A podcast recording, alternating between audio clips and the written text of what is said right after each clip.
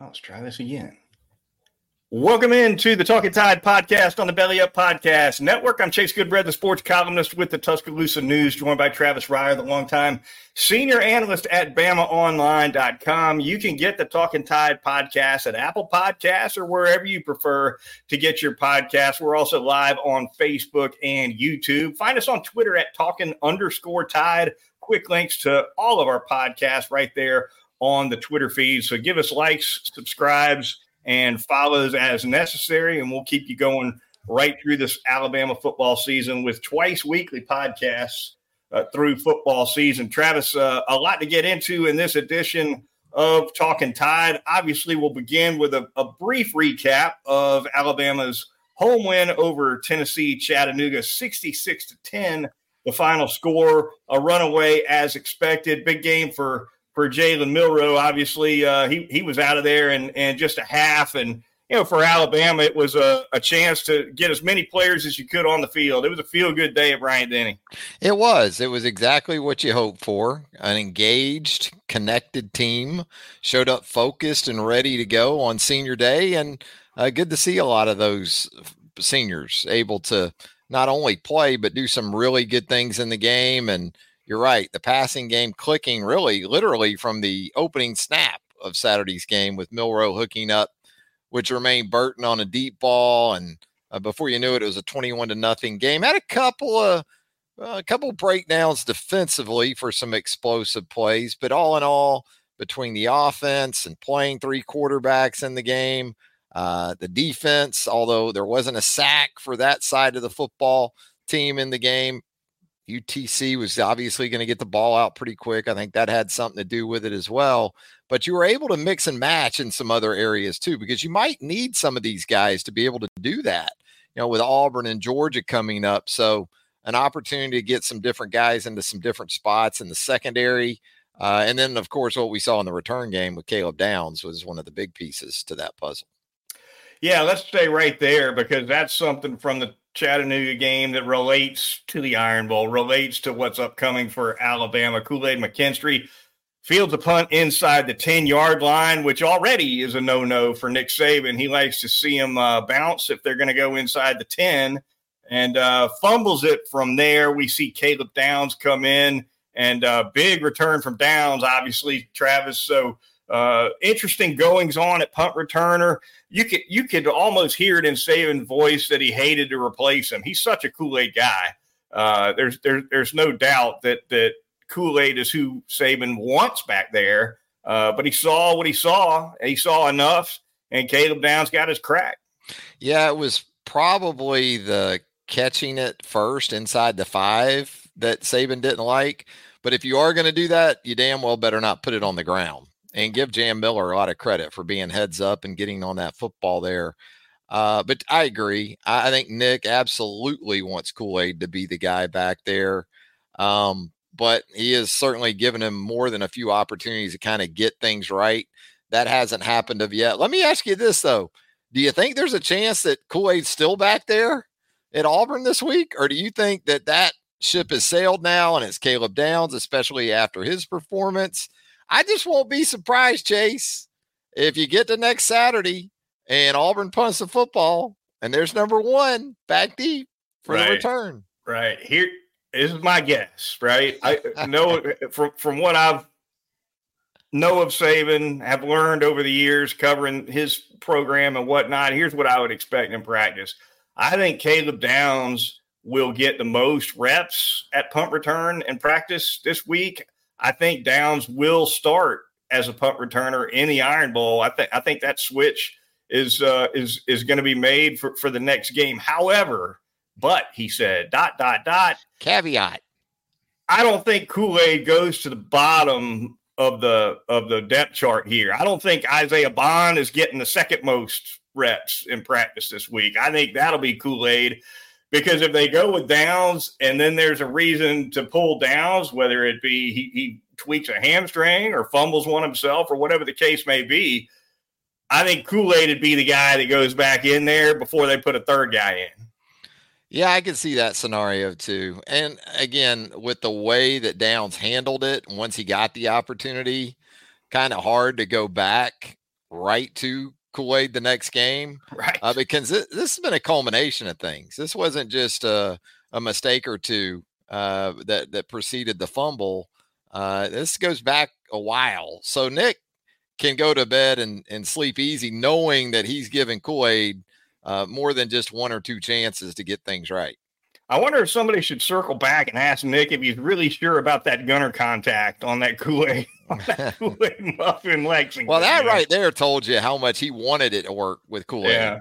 Because if you saw it on the broadcast or you saw it on the replay, Trey Amos could have done a better job on that Kentucky gunner, but it wasn't Trey Amos that ran into Kool Aid McKinstry. It was a demon or something also relevant certainly to the UTC game was the guys who weren't a go, and we'll see if they're a go for the Iron Bowl, Travis. But no Deontae Lawson, obviously a big part of that Alabama defense at the linebacker position. No Jaylen Key, no Ja'Corey Brooks either, who hadn't played much for wide receiver at all, but he has played a good bit of special teams and done well in that role. So, uh, your thoughts on those three? And Alabama's uh, efforts, I guess, to try to get them back on the field for the Iron Bowl. I, I, to me, anyway, I, I, think there's a good chance we'll see at least two of those guys. Yeah, primarily, I think it's Deontae that you really want to get back in the middle of that defense and in those inside linebacker positions with Jihaad Campbell. Uh, you saw the 40 yard touchdown run uh, for Chattanooga there in the second quarter. And I'm not saying that was all on the inside linebackers, but one of them wasn't really uh, in position there to the play side in Trezmen Marshall. The other one got blocked by the center. You had some other issues on that play. You just didn't fit that run at all. I mean, it, from the snap, there was a lane down the left side uh, uh of the the Tennessee Chattanooga offense. So um, and, and that goes back too to, to having that guy that can make the calls and the checks and make sure you're in the right fronts and you're in the right positions pre-snap so that you don't find yourself in those spots. Also, uh, want to touch on the Ty Simpson mishap, Travis, on the long run that should have been a touchdown run, 78 yards in the books, should have been a 79 yard score. He lets the ball go. And my, you know, people I heard a little bit of debate about the, the uh, you know, on the replay. Did he cross? Did he not cross? I thought he dropped it early. I, I thought it he was did. a, yeah. foot maybe before the, the plane before he, he, he, let it go, but certainly way, way too close for, for Nick Saban. And you know what? We, I saw this. Ha- we've seen this happen before. It's not nearly the first time. It's the first time I can ever remember it happening in an Alabama game, at least off the top of my head. I saw it just last week in a bigger game on a bigger stage. I forget exactly what the matchup was, but I've always seen that in other games and thought, man, if that ever happened at Alabama, Nick Saban would uh, blow, go off like a Roman candle. Uh, but he didn't. Uh, he, at least on the sideline, and he, now it might have been different in meetings or whatever, but on the sideline, uh, talking to Simpson, I thought he, he looked pretty reserved to me. I think it was Washington and maybe Utah that that happened. Yes, yes. weeks ago, and more blatant, right? Yeah. I know someone in my immediate circle who maybe had Washington laying the points, or maybe it was the other way. I forget. Oof. I forget who dropped the ball early, which team it was. Whichever team dropped the ball early, my uh my pal, my good friend, uh had it that way as far Jeez. as the points were concerned and kind of felt that he felt that that bad beat there at the end of the game but you're right it's it's not something that's exclusive to one player every year it, it happens more often than not and you you would think that there's no way it would happen because all these players see these plays where it happens uh, but I guess you're just kind of I, I, wouldn't know. I, am never in that situation, Chase, in my playing days where I had to to worry about not giving the ball up too early. crossing. I'm surprised too, Jack. Jack yeah. Cohen weighing in. Surprised Saban didn't blow his time. Yeah, you know, he watching, did have behind the scenes, right? Yeah, watching Saban with Ty over there on the sideline, you kind of kept waiting for it, but uh, at least, like you said, Chase, while the cameras were on, yeah, kept it pretty composed over there. No doubt about it. All right, Travis, Auburn up next. We'll be taking a longer look at the Tigers with the midweek podcast uh, previewing the Iron Bowl, but obviously Alabama turns their attention to a road game. Dangerous place to play. Auburn, obviously, uh, coming off that disastrous game against New Mexico State, Travis. I just I do not know what to make of that. Hard to imagine Auburn was looking ahead in that game, uh, but uh, maybe they were. eight and three New Mexico State team, you know, coming into that game. So yeah. you would think they had the Tigers' attention, but you know that wasn't a fluke either yesterday, uh, Jordan Hare. So uh, I don't know if that's a good thing for Alabama. I would think it's going to be an even more motivated Auburn team, but I think it also underscored that look, at the end of the day, this Auburn team's not very good. No, I mean we can talk about you know the shocking upset, maybe the worst loss in Auburn history. I don't know about that because frankly, I, I just don't. This isn't a great Auburn team, so to lose to an eight and three New Mexico State, that's not as surprising as say a few years back when New Mexico State was you know one in eleven or something like that yeah, Auburn's got tons of problems offensively. Defensively, they hold it together here and there, right? They're, not bad on that side of the ball. They got some athletes for sure, but offensively, it's uh, it's been a mess pretty much from top to bottom. Um, Hugh Freeze hit the portal pretty hard and did, came up empty with some of those portal moves. Travis, uh, offensively, especially, I think that certainly has played a role and uh, it's uh, it's cost them. But uh, more, of course, on the Iron Bowl a little bit later in the week. Travis, uh, college football playoff talk. Uh, it's been a little early to talk about Alabama's position in the race the last couple weeks, so you and I haven't even touched on it. It's probably not too late now with two weeks left to go in the regular season. Alabama's still sitting there at eight. They've been stuck at eight ever since the CFP rankings have come out.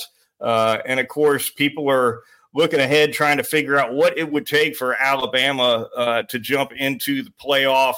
Obviously, slaying a dragon like Georgia would be the biggest possible, best possible last impression any team could make on the selection committee. At the same time, uh, you're, you're, looking at a lot of undefeateds and, and then one one loss that's already knocked Alabama off head to head ahead of them.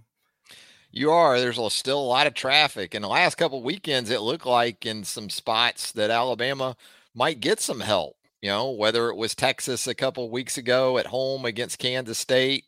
Uh, last night, I picked Oregon State to knock off Washington. Washington, to its credit, got the job done. And it's just kind of a weird, kind of a, yeah, kind of a weird um, process to this point because it's like, it's like Alabama's being penalized pretty severely for a loss to a team that's ahead of it, but the team that beat Alabama isn't really being rewarded all that much, it seems like, for that win over Alabama because Texas still sits there, what, at seven? Right. Behind Oregon. When you look at Oregon's resume, yep. right? Uh, it's not much. So it, to me, Texas probably should be six or so. Alabama seven, Oregon eight. That's kind of where it's at. I keep telling people though, it'll play itself out. It'll work itself out. You know, if you're Alabama and you run the table, you go 12 and one uh, and beat Georgia, who, if you can look at Georgia right now, especially for most of that game against Tennessee yesterday, and say, oh yeah, yeah, this is the year Michigan or an Ohio State gets over the hump against don't Georgia. Yeah, I don't see don't it at all. It. I, I think we're playing looking at football right now. Uh, here's the way you should view it if you're an Alabama fan. You're in the playoff. It's just that you got to play essentially a championship game matchup in the quarterfinals mm. in Atlanta. That's that's the playoff for Alabama. And if you win that game and they don't let you advance in on into the four, yeah, I don't I don't know what to tell you. You can almost say they've been in a in a playoff ever since they lost yeah. to Texas, right? Because that second loss knocks you out. Yeah, so, sure. uh, well, and I doubt. think that's part. I think that I've said this before. I think that's part of the problem with Alabama's perception is that you know Texas won by ten, and not even so much that game, but the next week how bad Alabama looked, mm-hmm. and it's like people haven't circled back to kind of revisit this Alabama team, or the expectation has just been you know, this team may not win 10 games. How much did you hear that at the end of. September? This team may not win 10 games. What did they do Saturday? They won their 10th game before the Iron Bowl. They didn't they didn't do it in a bowl game. You know, they didn't do it against Auburn. They did it before Auburn. They won 10 games. So it's just feels like a team people just are some people anyway just kind of lost track of. Three games, excuse me, three schools to keep an eye on as this thing plays out. And I'm talking about three teams in front of Alabama who I think uh, could could offer Alabama the most help with a loss. Would be Texas, obviously, Florida State, and Washington, right? Because Michigan, Ohio State winner is going to be right there.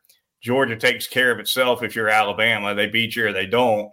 Beyond that, you look at what's left for those three teams I just mentioned. Well, Washington's got Washington State at home.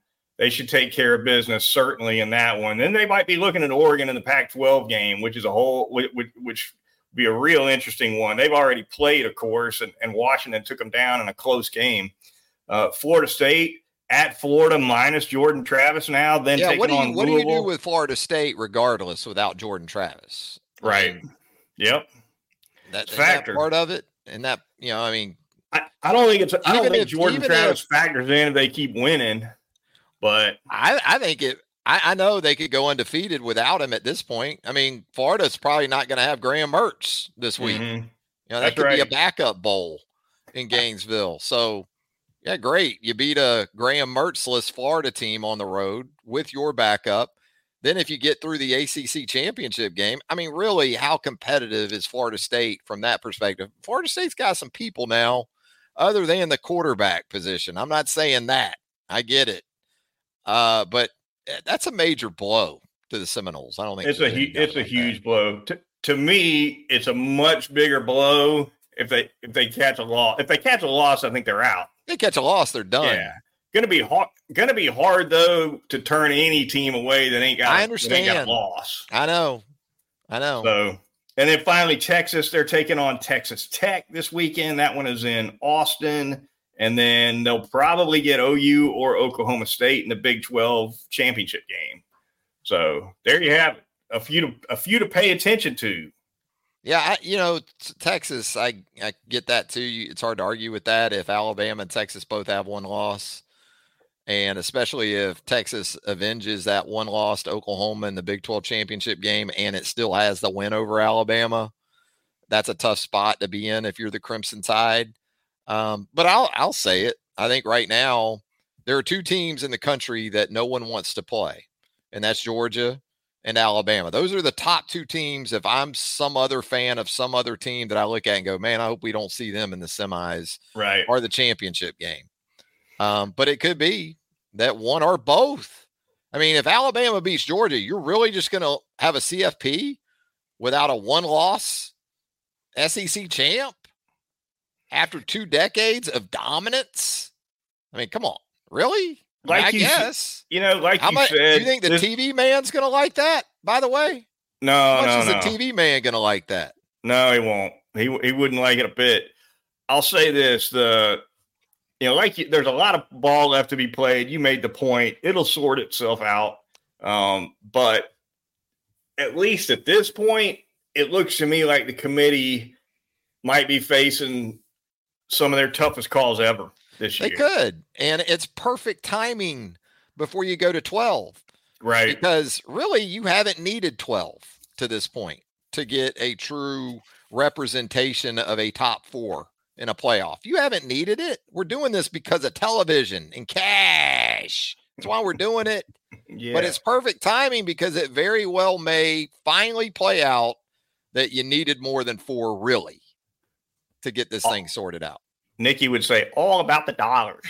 all about the dollars, Nikki would say at casino. Thought I was taken. I was given. All right, the Talking Tide podcast on the Belly Up Podcast Network. We, yeah, Frankie with the Frankie with the point. I loved it. Fantastic. On the Belly Up Podcast Network, we're going to thank a couple of sponsors right now, really quickly. Going to start by telling you all about Heat Pizza Bar and that fantastic Zod down in downtown Tuscaloosa. Great spot for you and your family if you're looking for great food, super atmosphere, flat screen TVs all over the walls with all the latest and best sports games going on. Of course, they got a full bar and the best pizza around. Get the standard. I love that standard. It's one of the signature pizzas over at Heat Pizza Bar. They've got a great pepperoni, a Thai chicken pizza that'll knock you flat as well. Uh, standard house red sauce, pepperoni, Italian sausage, green peppers, sweet onion, and mozzarella on that standard. You got to give that one a try. Great daily specials as well. And of course, drink specials going on throughout the day. So the next time you and your family are in the mood for some great pizza, head on over to Heat Pizza Bar at 2250 6th Street, downtown Government Square. I'm going to tell you about Peterbrooke Chocolatier out there at 1530 McFarland Boulevard North in the Indian Hill section of Tuscaloosa. A great follow on Facebook and Instagram. If you haven't followed Peterbrooke Chocolatier of Tuscaloosa on those social media outlets, you should do that because they do a great job of keeping you updated on specials and events like the open houses that they're having during the holiday season. You know what else we're getting into, Goodbread? We're getting into peppermint bark season. Love it. Absolute personal favorite. I know you're a fan of the white chocolate, so it's right up your alley anyway. But all kinds of great holiday goodies waiting for you right now at Peterbrooke Chocolatier, 1530 McFarland Boulevard North in the Indian Hill section of Tuscaloosa. All right, the Talking Tide podcast on the Belly Up Podcast Network. A uh, few more minutes to go here in the program. We'll talk some SEC football to close things out. We'll hit that tumbler one more time, and then we'll get out of here. We've already touched on New Mexico State's stunning upset of Auburn, thirty-one to ten. The final score there. Travis Georgia rolls over Tennessee, thirty-eight to ten. Uh, that one not close. Georgia's just it's like they beat every uh, lately it's like they're beating everybody not only they're beating everybody's brains in but it's like this slow grind where they're going to beat you by seven in the first quarter and then seven or ten in the second quarter i mean i mean it's just it's uh it's like they're not even playing a bad quarter anymore it's alabama like I mean, that's yeah. what we saw, we've seen for so many years from Nick Saban. Georgia's doing a better Alabama than Alabama does Alabama right now. Not by a lot, not by a lot. And I'm not kind of hedging or revealing my pick for the SEC championship game because I think these two teams are going to be that close. Uh, but that's essentially what it is. It's methodical, and oh boy, the home team gets off to the early start, kind of like Ole Miss. Remember, in what mm-hmm. was it, mm-hmm. 2018? Ole Miss hit the deep ball. It may have been AJ Green or uh, maybe Metcalf. Remember the deep ball uh, from Jordan Ta'amu? and it's seven nothing in Oxford in prime yeah. time. And boy, what was that final score? that like 63 to 7 or something right. ultimately? That is exactly what it reminds me of. Yeah. Yeah, no doubt about it. Uh, Georgia's they're playing their best football for sure. I, I still, and I, I, mentioned this once or twice, I think the healthy combination of Bowers and McConkey takes that offense to another level. And, and, that's you know they've added Dom Lovett, Ra Ra Thomas, and Amarius Mims at the tackle position is back and healthy. Mm-hmm. Uh, you're right, and we did see Bowers. It looked like tweak that ankle maybe a little bit at Tennessee, but he's going to be good to go. You know that he'll be ready.